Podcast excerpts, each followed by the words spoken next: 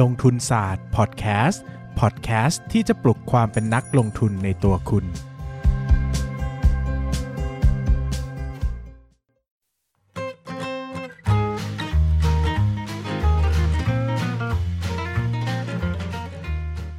ท่านผู้ฟังลงทุนศาสตร์พอดแคสต์ทุกคนวันนี้ผมมีช่วงพักชมสิ่งที่น่าสนใจมาเล่าให้ทุกคนฟังตอนนี้ลงทุนศาสตร์เปิดพรีออเดอร์หนังสือหุ้นเล่มใหม่นะครับชื่อว่า Stock Lecture ลงทุนหุ้นได้ในเล่มเดียวเป็นหนังสือสอนลงทุนหุ้นเล่มแรกในชีวิตของลงทุนศาสตร์นะครับความหนา460หน้ากันกรองมาจากประสบการณ์การลงทุนเกือบ10ปีของผมนะครับคอนเซปต์คืออ่านเล่มนี้เล่มเดียวจบรู้เรื่องลงทุนได้นะครับมีเนื้อหาอัดแน่นแล้วก็คัดมาเฉพาะแต่สิ่งที่สำคัญและจำเป็นต่อการลงทุนเท่านั้นนะครับหนังสือสามารถพรีออเดอร์นะครับได้ที่ 13357.co นะครับหรือว่า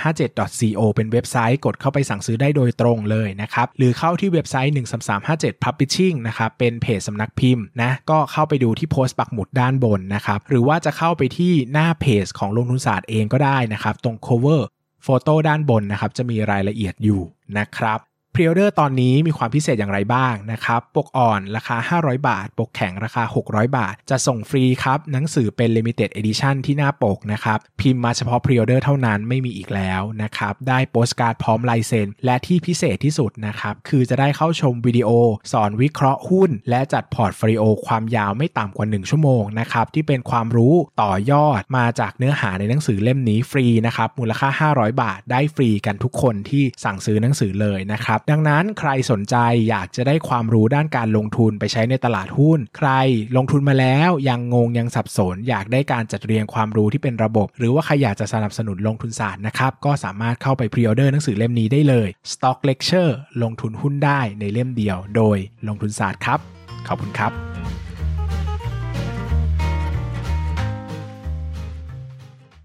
สวัสดีครับยินดีต้อนรับเข้าสู่รายการลงทุนศาสตร์พอดแคสต์รายการที่ชวนทุกคนมาพัฒนาความรู้ด้านการเงินและการลงทุนไปด้วยกันนะวันนี้วันที่เท่าไหร่แล้วเนี่ย20เนาะใช่ไหมถ้าผมจำไม่ผิดนะ20ธันวาแล้วนะครับก็ใครยังไม่ได้พรีออเดอร์หนังสือนะคะไปพรีกันหน่อยนะเพราะว่าเดี๋ยว31ธันวาหมดเขตแล้วนะครับไม่อยากให้พลาดคลิปสอนวิเคราะห์หุ้นเลยเนาะเพราะว่ามันดีหรือเปล่าวะดีแหละตั้งใจสอนนะดังนั้นก็อยากให้ทุกคนพรีออเดอร์ให้ทันนะครับไหนๆจะซื้อหนังสือแล้วอ่ะผมรู้สึกว่าเฮ้ยการที่ผมคอร์สเนี่ยที่มาสอนเนี่ยมันก็มูลค่าประมาณ500บาทแหละจริงๆก็เหมือนว่าซื้อมาเรียนคอร์สท่านจะมองอย่างนี้นะมาเรียนคอร์สแล้วก็ได้หนังสือฟรีก็ได้นะครับหรือว่าถือว่าจะซื้อหนังสือแล้วก็ได้ฟรีคอร์สมูลค่าเท่ากันก็ได้เนาะนะครับปกอ่อน500ปกแข็ง600นะครับราคาตอนพรีออเดอร์อันนี้รวมส่งฟรีถึงหน้าบ้านนะครับยกเว้นบ้านคุณอยู่ไกลมากเช่นต่างประเทศอันนี้ต้องบวกเพิ่มนะครับดูช่องทางไหนนะครับก็เข้าไปดูใน YouTube ก็ได้นะครับมีตามใต้ description นะครับหรือใน Facebook Fan Page นะครับหรือว่าในเว็บไซต์ 13357.co นะครับเข้าไปดูรายละเอียดกันได้เลยนะมีอยู่ทุกช่องทางนะครับขายกันสุดฤทธิ์นะอยากขายมากนะครับหลายคนบอกก็รอหนังสือลงทุนศาสตร์ขายแล้วนะใครรออยู่แล้วยังไม่ซื้อต้องรีบซื้อนะเพราะตอนนี้ขายแล้วนะมาซื้อกันหน่อยจ้าอ่ะโอเคขายไปหลายรอบแล้วนะหลายคนบอกโอ้เข้าเรื่องสิเอามาเข้าเรื่องกันนะครับวันนี้เราจะพูดถึงสิ่งที่เรียกว่า Payout Ratio นะหรือว่าอัตราการจ่ายเงินปันผลนะครับต้องอธิบายอย่างนี้นะครับว่าปกติแล้วเนี่ยบริษัทเนี่ยจะมีความสามารถในการจ่ายเงินปันผลต่อปีเนี่ยนะไม่เกินกำไรสุทธินะโดยเบื้องต้นเลยนะครับเพราะว่ามันเป็นกฎมันเป็นเขาเรียกว่าอะไรนะมันก็เป็นกฎง่ายๆนะครับว่าในเชิงการบริหารธุรกิจเนี่ยคือถ้าคุณไม่มีกำไรเนี่ยคุณไม่สามารถเอาเงินส่วนทุนมาปันผลออกมาได้นะมันไม่นับเป็นเงินปันผลเพราะว่าเงินปันผลมันต้องมาจากกำไรสุทธินะครับแต่มันก็เป็นไปได้เหมือนกันที่มันจะปันผลเกินกว่ากำไรสุทธิในปีนั้นนะครับเพราะว่าถ้าเรามีกำไรสะสมนะกำไรสะสมก็คือกำไรที่สะสมไว้ยกตัวอย่างนะเช่นปีนี้บริษัทผมนะครับทำกำไรสุทธิได้100ล้านบาท100ล้านบาทนะครับถ้าผมจ่ายมาเลย100ล้านเป็นเงินปันผลถามว่าได้ไหมได้นะแต่มันจะมีเงื่อนไขทางบัญชีเงื่อนไขทางธุรกิจนิดนึงว่าเขาจะต้องมีเงินสำรองสุทธิอย่างน้อยเท่าไหร่อะไรเงี้ยก็ไปดูนะครับแต่ผมว่าตัวนั้นไม่ใช่หลักสำคัญเท่าไหร่ในการวิเคราะห์นั้นแล้วก็ผมจะไม่ได้เมนชั่นเพราะว่าตัวเลขมันยิบย่อยเกินไปเอาง่ายๆว่าสมมติว่ามี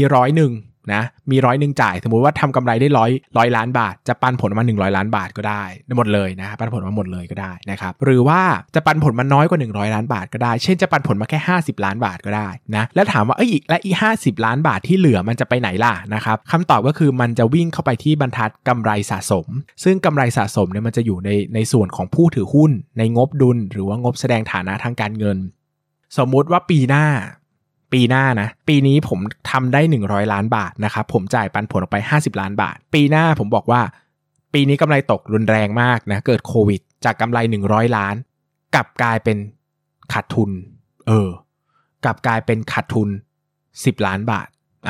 ขาดทุน10ล้านได้แต่ผมอยากจ่ายปันผลนะปีนี้ผมจะประกาศจ่ายปันผลเลย40ล้านบาทนะครับ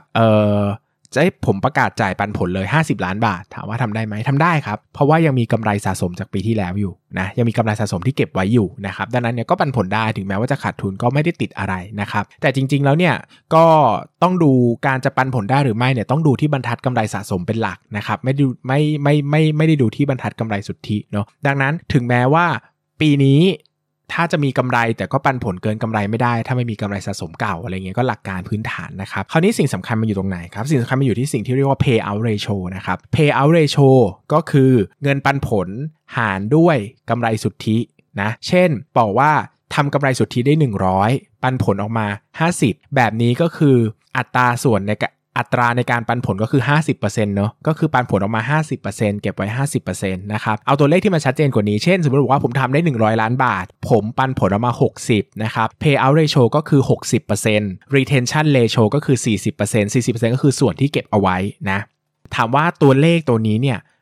มันสำคัญอย่างไรนะครับมันสำคัญอย่างไรคำตอบง่ายๆก็คือว่า1มันเอาไว้ใช้ดูครับว่าเงินปันผลที่ปันออกมาเนี่ยมันปันมาจากกำไรสุทธิของปีนี้ไหมหรือว่ามันปันมาจากเงินเก่านะครับเช่นเราคิดคำนวณเร็วๆแล้วเราค้นพบว่าเฮ้ยเงินpayout ratio ของปีนี้มันเกิน 100% เนี่ยแปลว่าบริษัทเนี่ยไม่สามารถบริหารเงินปันผลให้ได้ตามปกติคือต้องไปนำกำไรสะสมเก่ามาปันผลมันมีความหมายได้หลายแบบมาก1บริษัทอาจจะกำลังเผชิญกับวิกฤตชั่วคราวแล้วเขาไม่อยากปันผลน้อยลงเขาอยากให้ผู้ถือหุ้นสบายใจด้วยการปันผลอย่างคงที่เขาก็ปันคงที่ก็ได้นะครับหรือว่าบางบริษัทอาจจะควักเงินปันผลออกมามากเป็นพิเศษเพื่อจูงใจ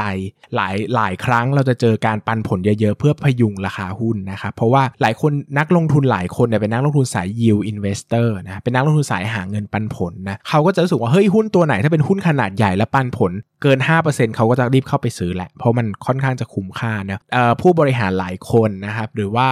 กรรมการที่นั่งในบอร์ดนะหรือว่าอะไรก็ตามเนี่ยเขาก็รู้จิตวิทยาตรงเนี้ยเขาก็ปันผลออกมาเยอะๆเพื่อจะพยุงราคาหุ้นถ้าปันผลออกมาสักเปอร์เซ็นต์ยิว 10% อ่ะมันต้องมีคนวิ่งเข้ามาซื้อแหละเพราะคิดว่าถูกแล้วมันก็ทำให้พยุงราคาหุ้นได้นี่หุ้นใหญ่ระดับหลักตัวนึงเคยเป็นแสนล้านเคยทำแบบนี้นะคือปันผลพิเศษเพื่อพยุงราคาหุ้นแต่เราเป็นนักลงทุนเราต้องดูออกครับเพราะว่า payout ratio มันเกิน 100% นั่นแปลว่าคุณกำลังนำเงินเก่านำกำไรสะสมเก่ามาปันผลซึ่งผมค่อนข้างจะรับได้ในบางกรณีและรับไม่ได้ในบางกรณีนะเช่นถ้าสมมุติว่าธุรกิจมันดรอปลงชั่วคราวนะแล้วปันผลเท่าเดิมเงี้ยมันก็ไม่ติดอะไรบางทีนักก็มองในแง่นักลงทุนก็ดีนะเขาก็ปันผลสม่ำเสมอเผื่อใครเป็นคนที่ต้องใช้เงินปันผลในการดำรงชีวิตเนาะแต่ถ้าธุรกิจมันดรอปลงชั่วคราวแล้วปันผลดันเพิ่มมากขึ้นเช่นปกติเคยปันผลหุ้นละ1บาทอยู่ดีๆก็ขึ้นมาปันผลหุ้นละ5บาททั้งที่กำไรกำลังตกลงแบบนี้เนี่ยผมรู้สึกว่ามันกำลังใช้ปันผลเพื่อพยุงราคาหุ้นมากเกินไปแล้วไอ้เงินตรงนี้เนี่ยมันความจริงเนี่ยเงินก้อนนี้เนี่ยมันควรจะนำไปใช้ในการ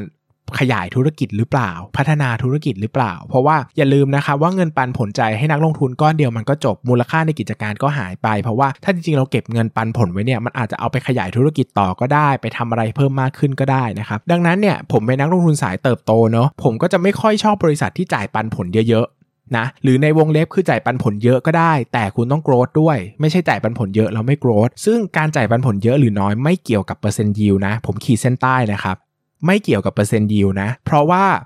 เปอร์เซ็นต์ยิลด์เนี่ยมันขึ้นอยู่กับราคาหุ้นในตลาดเป็นคนตัดสินนะสิ่งที่เราต้องดูจริงๆคือ payout ratio ครับ payout ratio เนี่ยบางบริษัทเนอะอาจจะปันผล 10% ของราคาหุ้นแต่ payout ratio อาจจะแค่ 30% ของกำไรสุทธิก็ได้แบบนี้ผมถือว่าน้อย มันถือว่าน้อยและยิ่งถ้าไม่ปันผลและไม่ได้ขยายธุรกิจด้วยนะคือทำอะไรไม่ได้เลยอ่ะเก็บเงินไว้เฉยๆแบบนี้ผมว่าขี้งกผมไม่ชอบนะครับแต่บางบริษัทปันผลเยอะมากนะปันผลเยอะมากปันผล 90% ของ net profit เลยปันผลเยอะมากนะครับแต่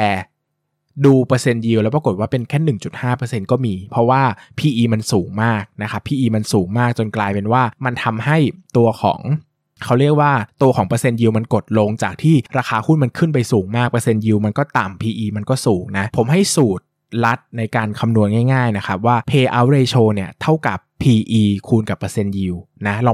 งไปพิสูจน์สูตรกันดูได้นะมันคำนวณได้จริงๆนะครับเช่นสมมุติเราบอกว่าเปอร์เซ็นต์ยิว 5% นะแล้ว PE 10 เท่าก็แปลว่าตัวเนี้ยมี Payout Ratio ประมาณ 50% นะครับหรือว่า PE 10เราก็เปอร์เซ็นต์ yield 10อันนี้แปลว่า payout ratio 100% นะครับหรือว่าถ้าเปอร์เซ็นต์ yield 2 PE 40อันนี้แปลว่า payout ratio 80% อันนี้คำนวณง่ายมากเร็วมากผมใช้เป็นสูตรลัดส่วนตัวนะพิสูจน์ขึ้นมาก็ไม่ได้พิสูจน์ยากนะแต่ไม่ค่อยมีใครพูดถึงแต่ผมก็พิสูจน์ขึ้นมาใช้เองนะครับแต่ปัญหามันก็คือว่าเวลาเราไปดูตัวเลขใน set.or.th เนี่ยมันจะไม่ตรงนะเพราะว่า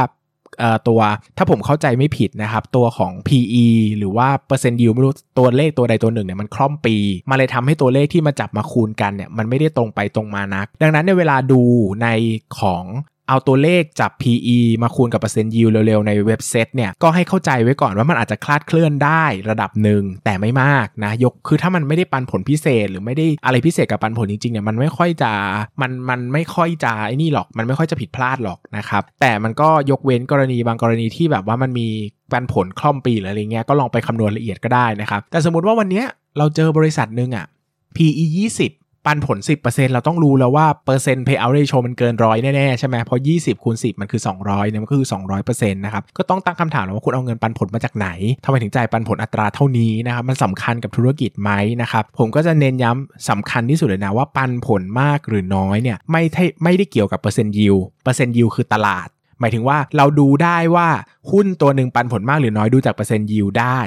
แต่เราไม่ได้ดูว่าบริษัทหนึ่งปันผลมากหรือน้อยไม่ได้ดูจากเปอร์เซ็นต์ yield นะเพราะว่าจริงๆต้องดูจาก payout ratio เขาอาจจะปันผลมาเยอะสุดๆแล้วก็ได้แต่ราคาหุ้นมันแพงมากจนคิดเป็นเปอร์เซ็นต์ yield มันน้อยนะครับดังนั้นเนี่ยถ้าจะพูดว่าบริษัทหนึ่งปันผลมากหรือน้อยเนี่ยให้ดูจาก payout ratio อย่าดูที่เปอร์เซ็นต์ yield เพราะอาจจะโดนหลอกก็ได้นะครับบางทีเราคิดว่าโหบริษัทนี้ใจปั้มมากรักผู้ถือหุ้นมากปันผลปีละ5% แต่จริงๆแล้ว PE มัน10เท่าเขาก็ปันผลมาแค่ 50% ของกำไรสุทธินั่นเองแค่นั้นเองอะไรแบบนี้เป็นต้นนะครับดังนั้นก็ตรงนี้สามารถนำไปวิเคราะห์ได้นำไปต่อยอดได้นะครับว่าบริษัทหนึ่งปันผลมากหรือน้อยเนอะถ้าสูตรเต็มๆก็คือ payout ratio เท่ากับเงินปันผลหารด้วยกำไรสุทธินะครับแต่ถ้าเอาสูตรลัดก็คือ PE คูณกับเปอร์เซ็นต์ yield ก็ได้เหมือนกันนะครับผมคิดว่าน่าจะเป็นไอเดียในการลงทุนที่มีประโยชน์ต่อนักลงทุนทุกคนนะครับอย่าลืมนะใครอยากสนับสนุนลงทุนศาสตร์นะครับก็ช่วยซื้อหนังสือหน่อย อยากขายหนังสืออ่ะเป็นนักเขียนก็อยากขายหนังสือดีๆอ่ะจะได้ไปอวดเพื่อนว่ามียอดขายหนังสือพิมพ์มาแล้วไม่เหลือปวกขึ้นนะดังนั้นใครอยากสนับสนุนผมนะก็ช่วยกันอุดหนุนได้แล้วมันก็มีประโยชน์จริงๆอ่ะนะมันไม่ได้ซื้อแล้วก็ทำอะไรไม่ได้มันซื้อแล้วไปอ่านได้ความรู้นะครับดังนั้นก็นะซื้อกันหน่อยเถอะนะรอออเดอร์จากพวกคุณทุกคนอยู่นะครับสำหรับวันนี้ก็ขอบคุณทุกคนมากครับสวัสดีครับอย่าลืมกดติดตามลงทุนศาสตร์ในช่องทางพอดแคสต์เพลเยอร์ที่คุณใช้แล้วกลับมาปลุกความเป็นนักลงทุนกันใหม่ในลงทุนศาสตร์พอดแคสต์